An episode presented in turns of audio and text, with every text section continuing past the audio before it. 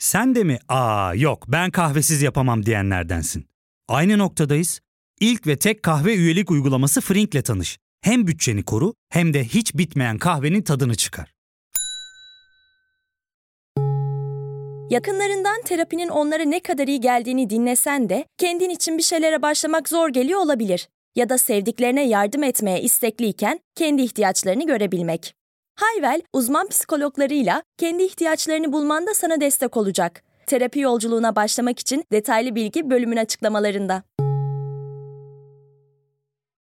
Bize bir şeyler oldu. Farkında değiliz ama bize zamanında bir şeyler oldu. İyi mi oldu, kötü mü oldu bilmiyoruz. Orası tartışılır. Ama nasıl anlatsam... Hmm. Heh, buldum. Şimdi, karınca çiftlikleri vardır ya, bilir misiniz? Hani bazı insanlar evlerinde karınca kolonileri kurarlar. Onlara bir şeyler öğretirler falan. Davranışlarını, toplu halde nasıl hareket ettiklerini izlerler. Keyif alırlar bundan. Şimdi biz de bir koloni kuralım. Ama devasa kafesimize koyacağımız canlılar karınca değil, insan olsun. Evet, bir insan kolonisi kuralım. Ancak tüm kadim bilgi birikiminden arındırılmış. İlk insanlardan bahsediyorum. Hiçbir şey bilmiyorlar. Teknoloji yok. Elektrik yok. Alet edevat yok. Bildiğiniz sıfırdan başlıyoruz. En başta şöyle 3-5 tane atıyoruz kafese. Sonra bunlar çoğalıyorlar. İlk kan da dökülüyor bir zaman sonra. Kardeş, kardeşi öldürüyor. E yani, kaçırılmaz olan da bu. Bu sırada üremeye devam ediyorlar. Daha da çoğalıyorlar. Binler, on binler derken bir de bakıyorsunuz ki tık yok. Birkaç tanesi taşı filan yontuyor, bir şeyler yapıyor ama yok. Zamanı da takmayın kafanıza. Tüm bu olan biteni hızlandırılmış bir şekilde izlediğimizi düşünün. Siz bir insan kolonisini yöneten doğaüstü bir varlıksınız. Sizin için bir saniye, onlar için bin yıl gibi. Ve binlerce, hatta yüz binlerce yıl geçiyor. Hiçbir gelişme yok. Yok arkadaş. Bu insan kolonisi anca bir şeyler avlayıp taş yontuyor. O kadar. İşte sağ olsunlar ateşi falan buluyorlar, bir şeyler pişiriyorlar. Sıkılıyorsunuz haliyle. Kapatacaksınız projeyi. Karınca işine girmeyi düşünüyorsunuz. Ama tam fişi çekecekken bir şey oluyor. Bir saniye. Evet evet, gerçekten de bir şeyler oluyor. Bir ışık görüyorsunuz. Sonunda 200 küsür bin yıl geçtikten sonra bir şeyler yapmaya başlıyorlar sanata, müziğe falan merak salıyorlar. Üretmeyi başarıyorlar. Olta yapıp balık tutuyorlar yahu. İnanılmaz. İğne ile bildiğin ince işçilik yapıyorlar. Duvarlara resimler çiziyorlar. 200 küsür bin yıldır yan gelip yatan millet artık bir şeyler anlatmaya başlıyor. Çocuklarına anlatıyorlar bildiklerini. Onlar da kendi çocuklarını anlatıyorlar. Oh be, sonunda ilginç hale gelmeye başladı hikaye. Peki bu kimin hikayesi? Evet, bizim. Yani insanlığın hikayesi. Ama biz izleyen değiliz. O kafestekileriz esasında. 200 küsür bin yıl dediğime de bakmayın bu arada. Aslında tam 260 bin yıl boyunca tembellik yapanlarız biz. Bildiğimiz kadarıyla 300 bin yıllık insanlık tarihinden ve bunun çok büyük bir bölümünde hiçbir şey üretmeyen insanlıktan bahsediyoruz. Ama işte bir şeyler oldu dediğimiz zaman da bundan 40 bin yıl öncesine denk geliyor bir şeyler oldu. İlk kıvılcım da aslında bu. Esas patlamaysa 18 ve 19. yüzyıllarda gerçekleşecekti. İnsanlığın o büyük, o ihtişamlı patlaması. Bugünkü konumuz 300 bin yıllık tarihinin tüm gelişimini son birkaç yüzyıla sığdıran insanlık. Üstelik bu konunun arka planı o kadar keyifli ki. Gelin şimdi birlikte insan beynine derin bir dalış gerçekleştirelim.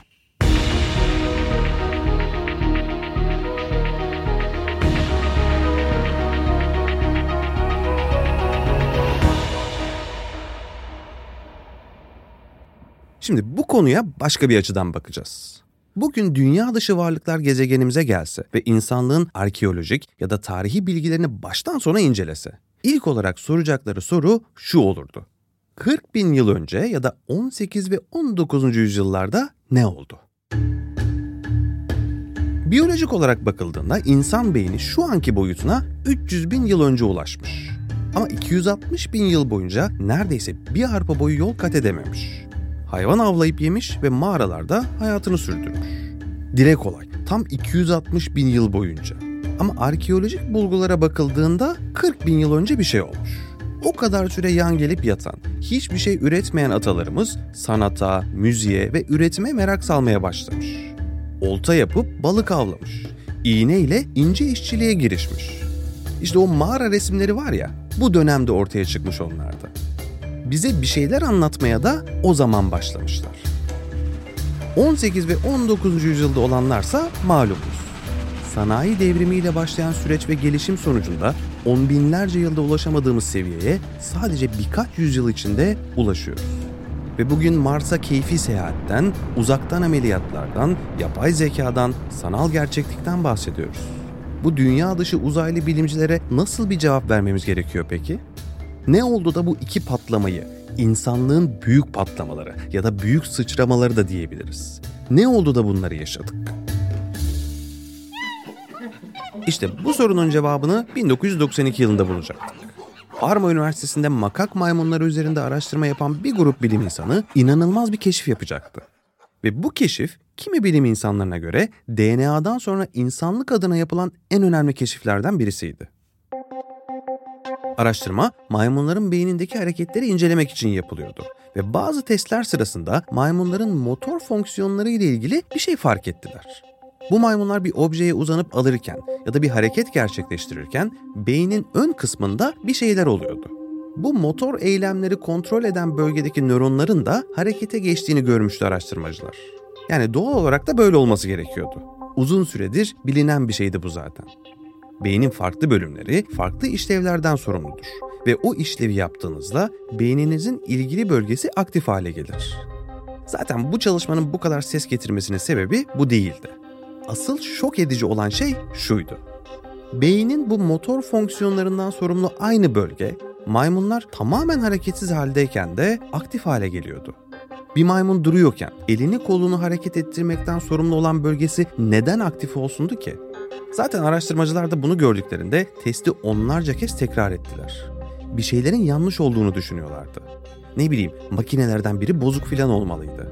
Ama gerçek tüm testlerden stabil sonuçlar alınınca ortaya çıktı. Olan şey şuydu.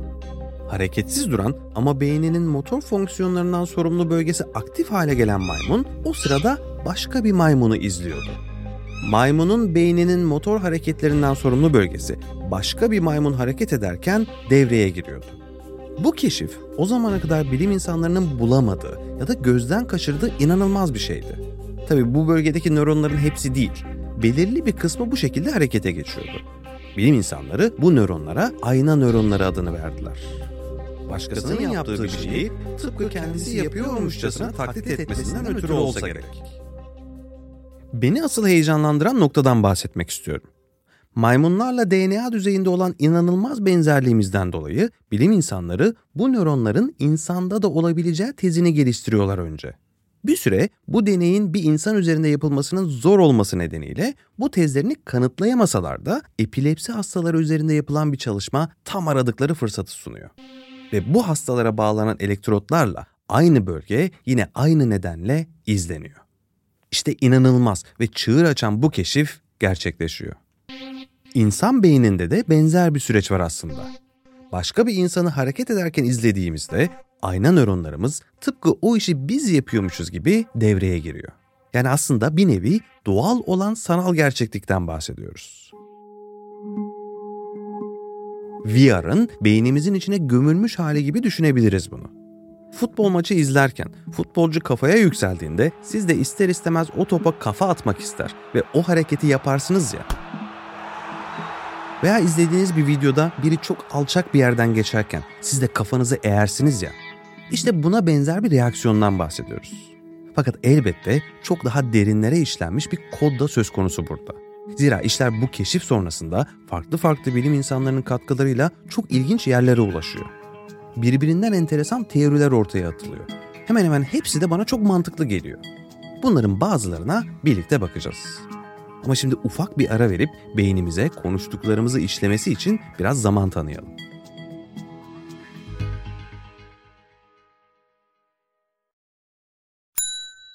Ya fark ettin mi? Biz en çok kahveye para harcıyoruz. Yok abi, bundan sonra günde bir. Aa, sen Frink kullanmıyor musun? Nasıl yani? Yani kahvenden kısmına gerek yok. Frink'e üye olursan aylık sadece 1200 TL'ye istediğin çeşit kahveyi istediğin kadar içebilirsin. Günlük 40 TL'ye sınırsız kahve mi yani? Çok iyiymiş. Aynen. Hatta şu anda 200 TL'lik bir indirim kodu da var. E hadi hemen indirip üye ol da bu fırsatı kaçırma. Terapiye başlamak, içinden çıkamadığın döngüleri kırmak, bazı yanlış bulduğun kararlarını değiştirmek ve kendinle beraber daha huzurlu bir yaşam inşa etmek için atabileceğin en değerli adımlardan biri. Hayvel ile yoğun yaşam tempona uyum sağlayarak online terapi seanslarını takvimine göre ayarlayabilirsin. Bini aşkın uzmandan sana en uygun terapisti seçebilir, PodB10 koduyla indirimden yararlanabilirsin. Detaylı bilgi açıklamalardaki bağlantıda.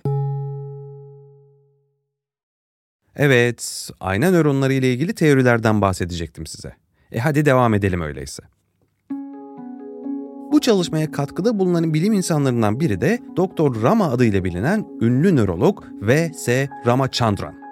Dr. Rama'nın kendisi de bilim dünyası için bu keşfin DNA'nın bulunmasından bile önemli bir olay olduğunu iddia ediyor.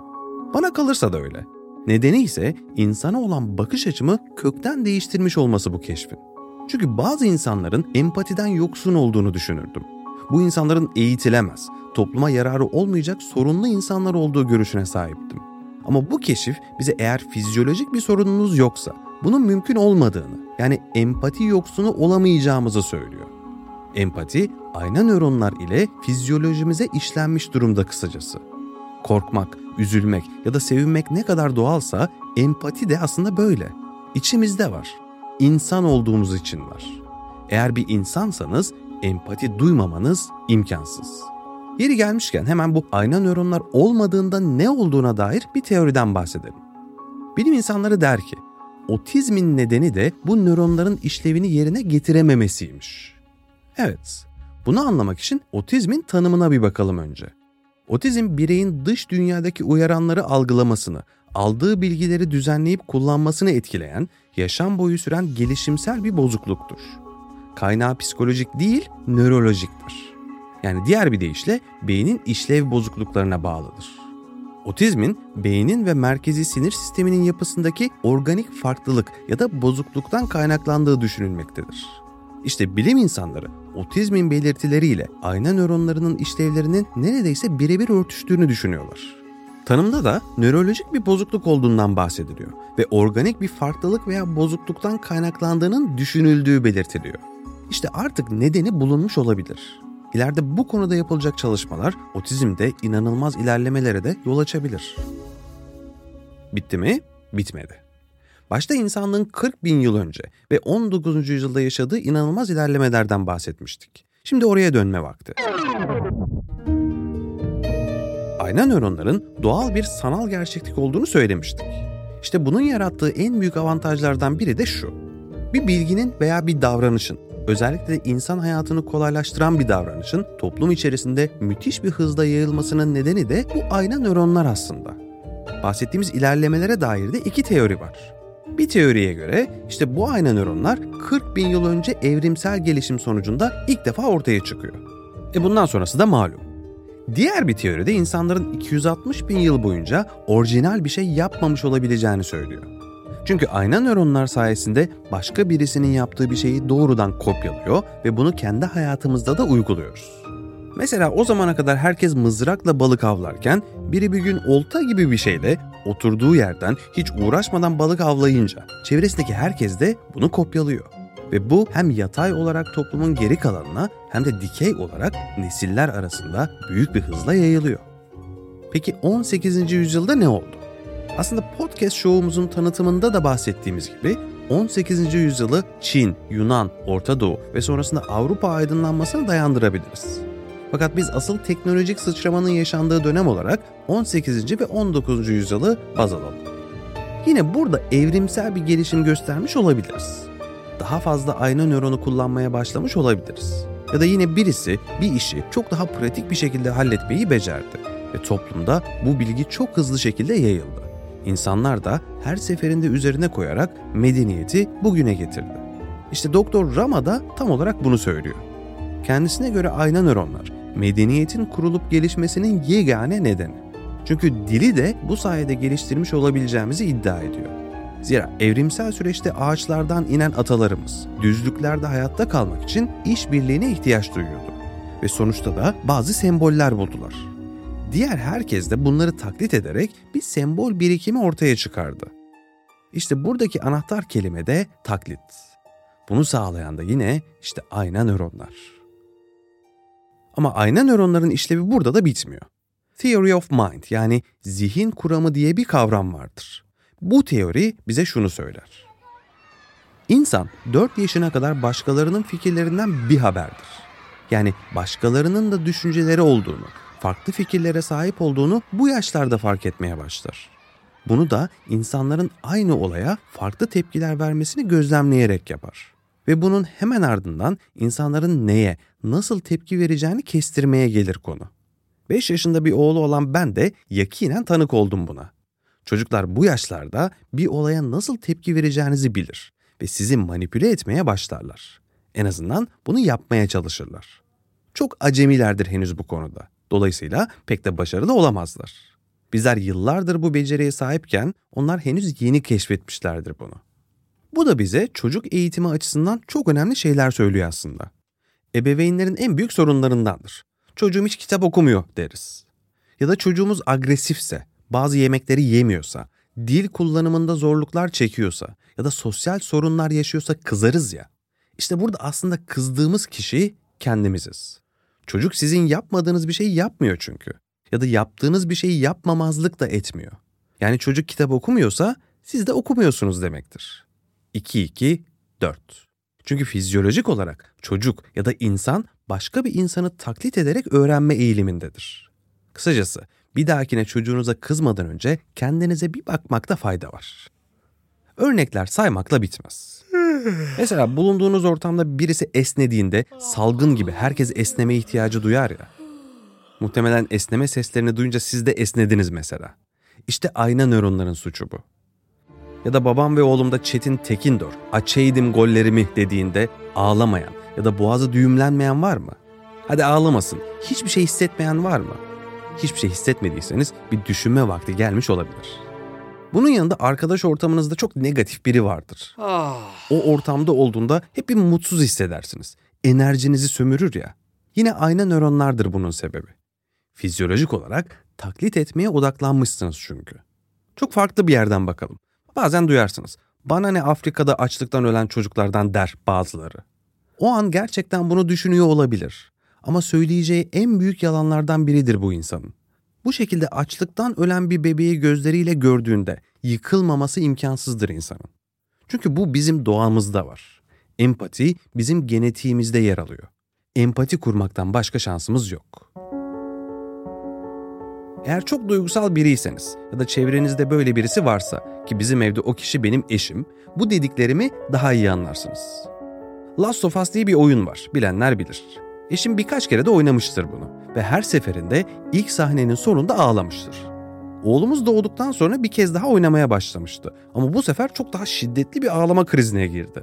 O sahnede söz konusu bir çocuktu ve anne olmak bu konuda empati yeteneğini daha da şiddetlendirmişti büyük ihtimalle. Aslında bu da eşimde ya da eşim gibi duygusal sahnelerde kendini tutamayanlarda bu nöronların çok daha aktif olduğu, bu insanların çok daha empatik olduğu anlamına geliyor. Yani bir insanın sahip olabileceği en iyi özelliklerden birisi bu. Kendinizi kötü hissetmenize gerek yok. Özetle bizler birbirimizi anlamak için yaratıldık. Başkalarının acılarını, sevinçlerini, üzüntülerini veya dertlerini görmek, anlamak, onları paylaşmak bizim genetiğimizde var. Bunun tersi davranan insanlardaysa iki şeye bakılmalı. Birincisi nörolojik bir rahatsızlığının olup olmadığına. İkincisi ise ailesinden aldığı eğitime. Özellikle ailede şiddet, kötü muamele, saygısızlık, sevgisizlik gören çocukların büyüdüklerinde çok farklı davranmalarını bekleyemeyiz. Bu, çocukların ayna nöronlarının taklit edecek iyi bir şeye tanık olmadıkları anlamına geliyor maalesef. Başta da dediğim gibi, beni çok heyecanlandıran ve bakış açımı ciddi ölçüde değiştiren araştırmalardan biriydi bu. Bu araştırmanın derinine indikçe çocuk eğitimi, suçlu psikolojisi, sosyoloji gibi konulara çok farklı bakmaya başlıyorsunuz. Bu arada bu konuyla ilgili Adam Favor'ın Empati isimli romanını okuyanlar hatırlar. Kendisi de kitabında bu nöronlardan bahsetmiştir. Ve bu nöronların çok gelişmiş olduğu insanların karşıdaki insanların ne hissettiğini veya düşündüğünü çok daha üst düzeyde anlayabildiğini kurgusal bir dille anlatmıştır. Bu konuyla ilgilenenler için okuma tavsiyesi olsun bu da. İşte böyle. Bu bölümde de nörobilime bir selam çakmış olduk. Noktaları koymaya devam ediyoruz. İnsanlığın gelişimini bilimsel açıdan ele alırken arka planında bu gelişime neden olan biyolojik altyapıya bir bakış attık aslında. Ve tekrar anladık ki hiçbir şey tesadüf değil. Ama temeli daha tamamlamadık tabii. Sosyoloji de konuşacağız, felsefe de. Noktaları birleştire birleştire devam edeceğiz.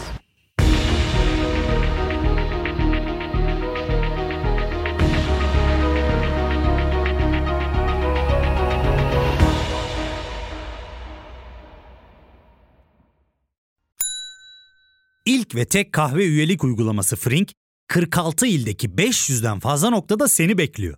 Açıklamadaki kodu girerek sana özel 200 TL'lik indirimden faydalanmayı unutma. Hadi sen de Frink üyeliğini başlat, kahven hiç bitmesin. Hem bugününe hem yarınına katacaklarıyla terapi yolculuğuna ve daha iyi hissetmeye bugün Hayvel ile başla. Açıklamadaki linkten Hayvel'i indir, ücretsiz tanışma görüşmelerinin ardından bütçene uygun seans paketini seç ve terapi yolculuğuna başla.